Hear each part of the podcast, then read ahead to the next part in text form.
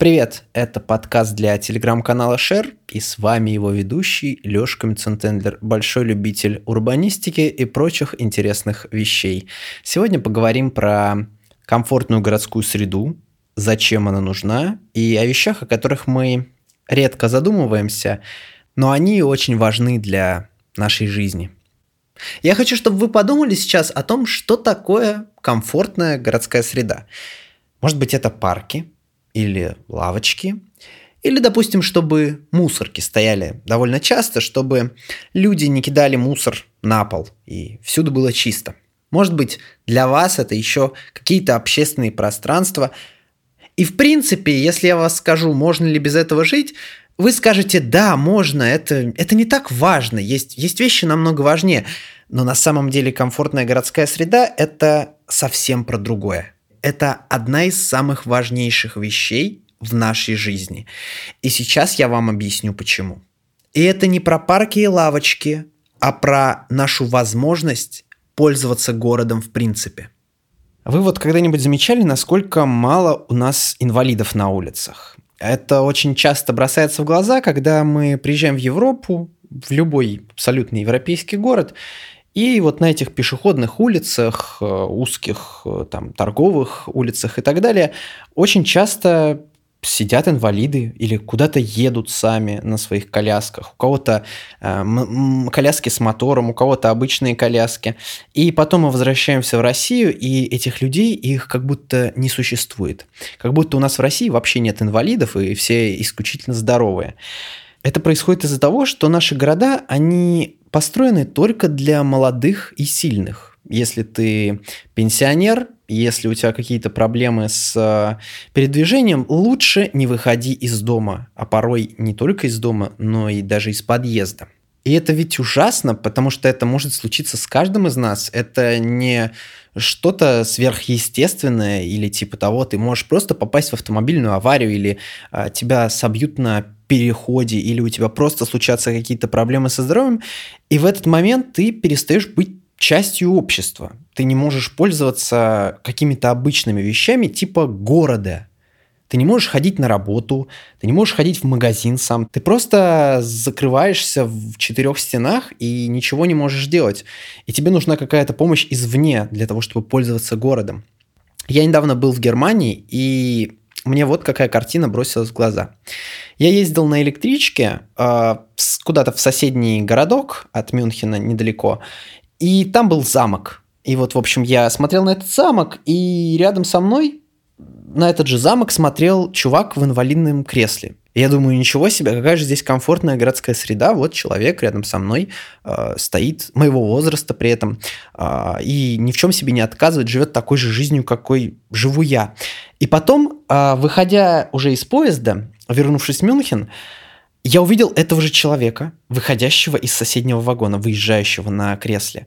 То есть городская среда там настолько хорошо спланировано, что человек на инвалидном кресле может поехать в соседний город, посмотреть на достопримечательность, вернуться а, и поехать к себе домой вообще без посторонней помощи. Он был один. И это невероятно меня удивило. И я понял, что действительно ни одной ступеньки, ни одной лестницы не было на протяжении всего пути, который я проделал в соседний город. Вообще я слышал такую теорию, а, не знаю, насколько можно ей верить. Она заключается в том, что в СССР специально строили такие города, специально все вот эти бордюры, а, все вот эти подземные переходы, лестницы, для того, чтобы инвалиды не выходили из дома, для того, чтобы там иностранцы или кто-то еще приезжали в СССР а, и видели, что, о, у них нет инвалидов, наверное, у них а, ужасно здоровая страна, но на самом деле эти люди просто были заперты у себя дома. И я не знаю, насколько это правда, но, знаете, зная советское правительство, вполне себе возможно, ведь а, абсолютно ничего не стоит просто не делать бордюр, да? Вот, ну, какая проблема есть в том, чтобы делать плавный спуск. Это, по-моему, даже проще сделать, чем бордюр. Но вместо этого нам чинили препятствия для того, чтобы кто не нужно не выходил из своих квартир. И когда ты молодой, когда ты здоровый, когда все в порядке, ты действительно никогда не думаешь об этом. Ты не думаешь о том, что это может случиться с тобой. И, в принципе, да, что, что, что стоит какой-то вот бордюрчик маленький? Э, да, да, даже маленький бордюрчик, ну, мы же его не замечаем, мы просто перепрыгиваем его и идем дальше вообще без э, какой-либо задней мысли. Но для кого-то это огромное препятствие, которое он не может преодолеть.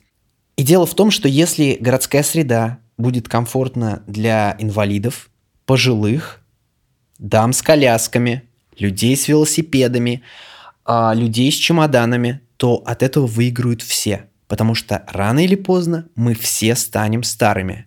И нам всем будет сложно пользоваться городом.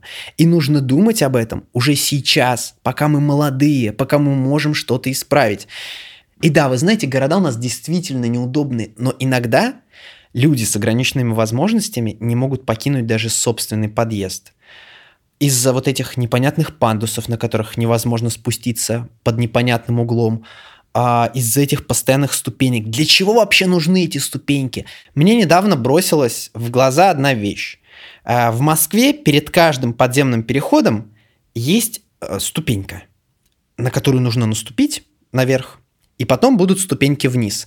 Возможно, это сделано для того, чтобы вода не заливалась в переход или что-то такое, но вот это вот лишнее препятствие, оно прям бросается в глаза. То есть ты не просто должен спуститься по подземному переходу, ты, ты должен еще и сначала наступить на какую-то ступеньку и только потом это сделать.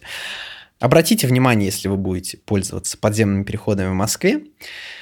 Или вот вы замечали, например, что когда ты выходишь из подъезда, э, внизу, вот металлическая дверь, да, и внизу есть вот этот порожек – вот для чего он? Почему, почему он не, не вровень с землей? Почему он всегда выпирает вверх? И еще я не люблю рамки в метро, потому что в них не проходит коляска инвалидная. Они настолько узкие, что она в них не проходит. Еще недавно был в спальном районе и зашел в достаточно новый дом, может быть, там 2015 года постройки. У меня в руках были тяжелые пакеты, в обоих руках. Я открываю дверь подъезда, передо мной другая деревянная дверь. Я... Мне тяжело, я с пакетами. Я открываю эту деревянную дверь, и за ней еще одна деревянная дверь. Для чего они? В них вообще никакого смысла нет. Это просто то, что делает нашу жизнь хуже. И вот ты никогда не заметишь того, что город неудобно сделан, пока ты с этим не столкнешься. Самый простой пример – это когда мы с чемоданами едем куда-нибудь в аэропорт или на вокзал.